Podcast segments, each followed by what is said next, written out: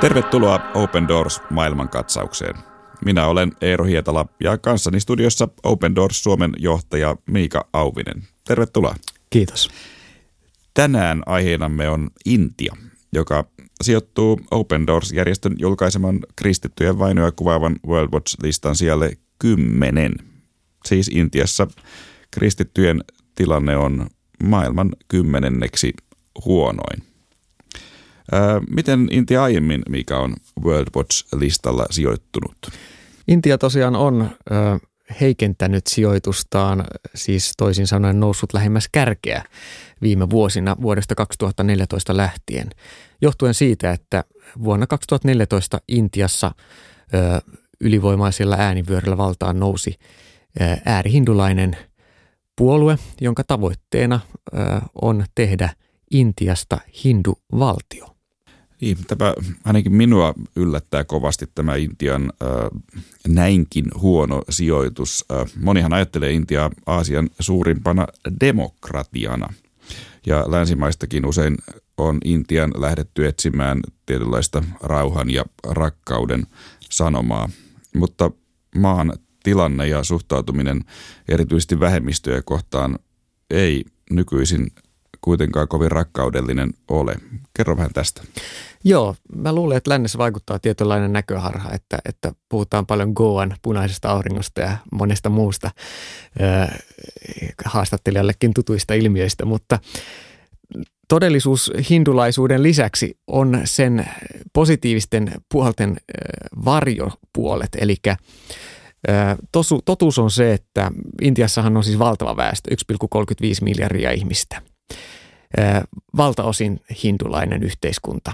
Vaikka virallisesti maa on demokratia ja kastijärjestelmä on ollut kielletty Britannian hallintoajoista lähtien, maassa vallitsee edelleen hyvin vahvasti hindulainen kastijärjestelmä. Tämä on ollut jo vuosikymmeniä tilanne. Mutta nyt tämän nykyisen poliittisen järjestelmän taustalla on viime vuosikymmeninä uudelleen herännyt tämmöinen hindulainen kansallisaate, jossa maallikkojärjestönä tunnettu RSS on vaikuttanut hyvin laajasti eri puolilla Intiaa, etenkin maaseudulla, laittaen liikkeelle ihmisiä, jotta heidän kansallinen identiteetti vahvistuisi nimenomaan hindulaisuuden ja sen uskon kautta. Ja tämä on pönkittänyt tämän RSS-liikkeen poliittisen siiven BJPn sitten ö, hallitukseen asti vuonna 2014. Ja vaikka kristittyjä Intiassa tosiaan on 65 miljoonaa, eli melko iso joukko, niin he ovat silti pieni vähemmistö 1,35 miljardin ihmisen joukossa. Ja vaikka kaupungeissa kristillisiä kirkkoja on ja he saa aika vapaasti toimia, niin maaseudulla kuten myös tosin kaupungeissa, kristityt ovat olleet vähemmistön asemassa.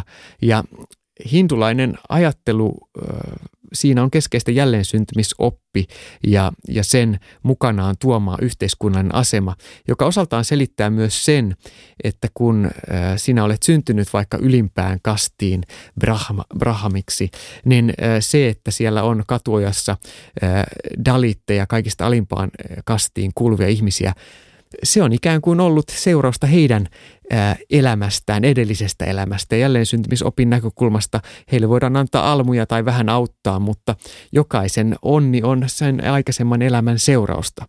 Tämä on hyvin radikaalisti erilainen käsitys kuin kristityillä on ihmisestä.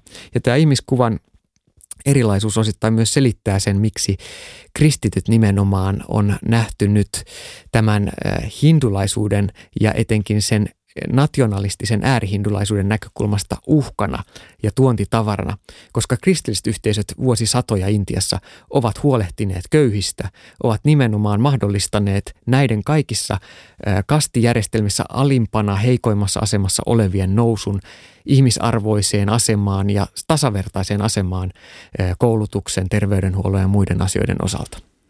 Eli voidaan ajatella, että nyt kun tämä nationalistinen liikehdintä siellä nousee, niin kristittyjä pelätään juuri siitä syystä, että tämä kristillinen maailmankuva tavallaan romuttaisi sen äh, hindulaisen maailmankuvan, joka perustuu tähän kastijärjestelmään. Kyllä, juuri näin. Tämä on, tämä on osittain siinä, siinä taustalla ja, ja ei liene yllätys myöskään se, että nimenomaan tämä äh, BJP-puolue, joka, joka on äh, tällä hetkellä Intian kansallisessa parlamentissa enemmistöasemassa ja uusi mandaattiinsa juuri vuosi sitten toukokuussa, niin juuri heidän joukossa on paljon brahmaneita, eli sitä kolmea prosenttia, jotka kuuluvat ylipään kastiin. Minkälaista kristittyjen kokema vaino Intiassa on? Intiassa hiukan samoin kuin Pakistanin naapurivaltiossa on erityisen paljon naisiin kohdistuvaa väkivaltaa. Pakistanissa tosiaan vainon syynä on islam, Intiassa hindu-nationalismi ja, ja hindulainen ajattelu. Esimerkki voin kertoa, kun 22-vuotias Bahja-niminen nuori nainen tuli äitinsä kanssa kristilliseen uskoon. Koko heidän hindulainen kyläyhteisö hyökkäsi heidän, heidän kimppuun. Ja kun Bahia ja, ja joukko muita kristittyjä eivät suostuneet kieltämään Jeesusta tämän kyläläisten painostuksen edessä, niin heidät käytännössä väkivaltaisesti pakotettiin ulos koko kylästä ja alueelta. Eli moni kristityksi kääntynyt joutuu pakenemaan, jättämään oman kotinsa, hylkäämään oman perheensä tai perhekäytännössä hylkää hänet. Muun muassa Suomessakin vierailut puhuja pastori John kertoi, kuinka hän kristyksi käännyttyä joutui koko perheensä hylkäämäksi. Ja tämä on hyvin, hyvin yleistä Intiassa. Sen lisäksi kristittyihin naisiin, naistiin, joiden asema on muutenkin heikko Intiassa, heitä paljon raiskataan, eli seksuaalista väkivaltaa harjoitetaan paljon.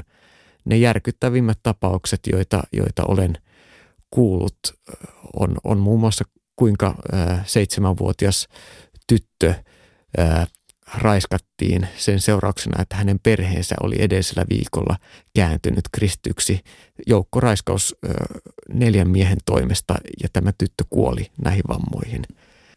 Niin moni kuulija varmasti äh, muistaa maailmaa kuohuttaneet joukkoraiskaustapaukset, joita aina säännöllisin väliajoin Intiasta, Intiasta maailmalle tihkuu näitä tietoja, mutta sama naisiin kohdistuva väkivalta erityisesti myös kristittyihin naisiin siis kohdistuu. Joo, erityisesti kristittyihin naisiin. He ovat ikään kuin kaksinkertaisesti vainottuja heikossa asemassa.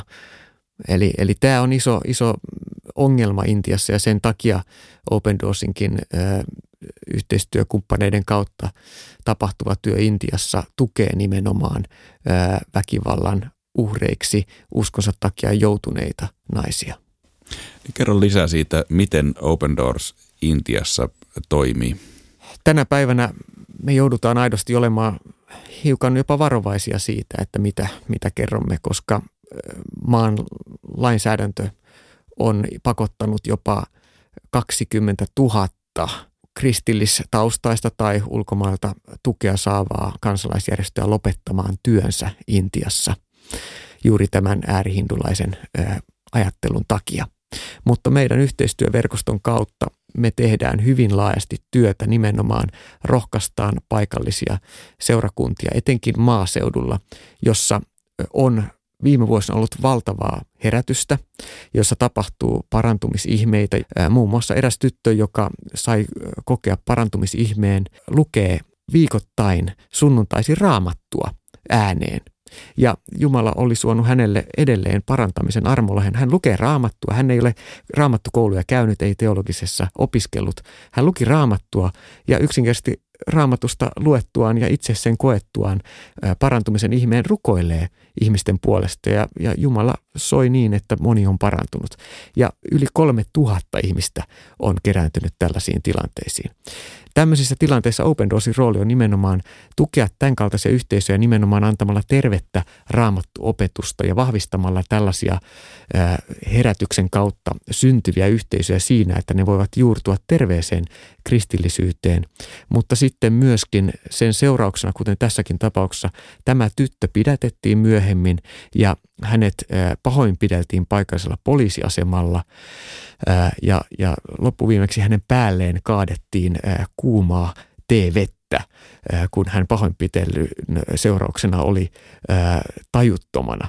Ja loppuviimeksi meidän yhteistyökumppanit tarjosivat sitten lääketieteellistä apua, koska se on usein tämän väkivallan niin kuin se ensimmäinen seuraus ja tarve näille ihmisille, että, että heidän, heidän niin fyysiset vaivat voidaan korjata.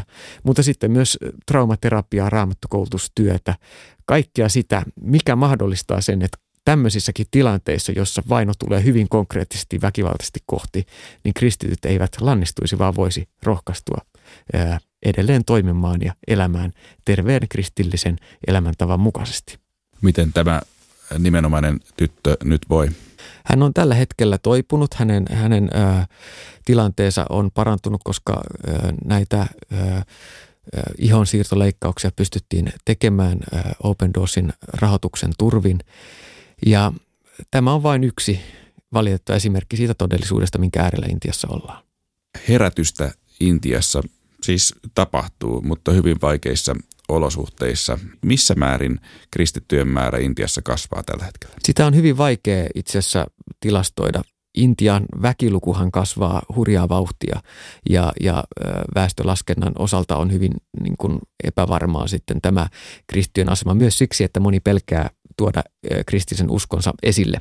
Kristittyjen määrä on noin 65 miljoonaa, mutta samaan aikaan myös kaupunkiyhteisöissä, jossa on hyvin pitkään toimineita kristillisiä kirkkoja, on kristittyjä, jotka, jotka ikään kuin luopuu uskostaan. Eli Intiassa näkyy hyvin vahvasti maaseudun ja kaupungin ero. Kaupungeissa kristilliset vakiintuneet seurakunnat toimivat, siellä ei välttämättä ole niin näkyvää herätystä. Maaseudulla taas on hyvin selkeä kristillistä herätystä ja syntyy uusia seurakuntia kuin sieniä sateella, kuten yksi Open Doorsin yhteistyökumppani asian ilmaisi. No, Miika, mikä voisi olla tällä hetkellä rukous intialaisten kristittyjen puolesta? No mä oikeastaan jätän kaksi rukousaihetta. Ensimmäinen on toki ihan nämä väkivaltaa kokeneet ja sen uhan alla elävät kristityt, etenkin naiset. Eräs intialainen pastorin vaimo muun muassa totesi ja pyysi näin, että jatkakaa rukousta suomalaiset ystävät meidän puolestamme. Me tarvitsemme lisää voimaa, että jaksamme. Tiedämme nimittäin, että meitä tarkkaillaan ja olemme jatkuvasti uhattuna.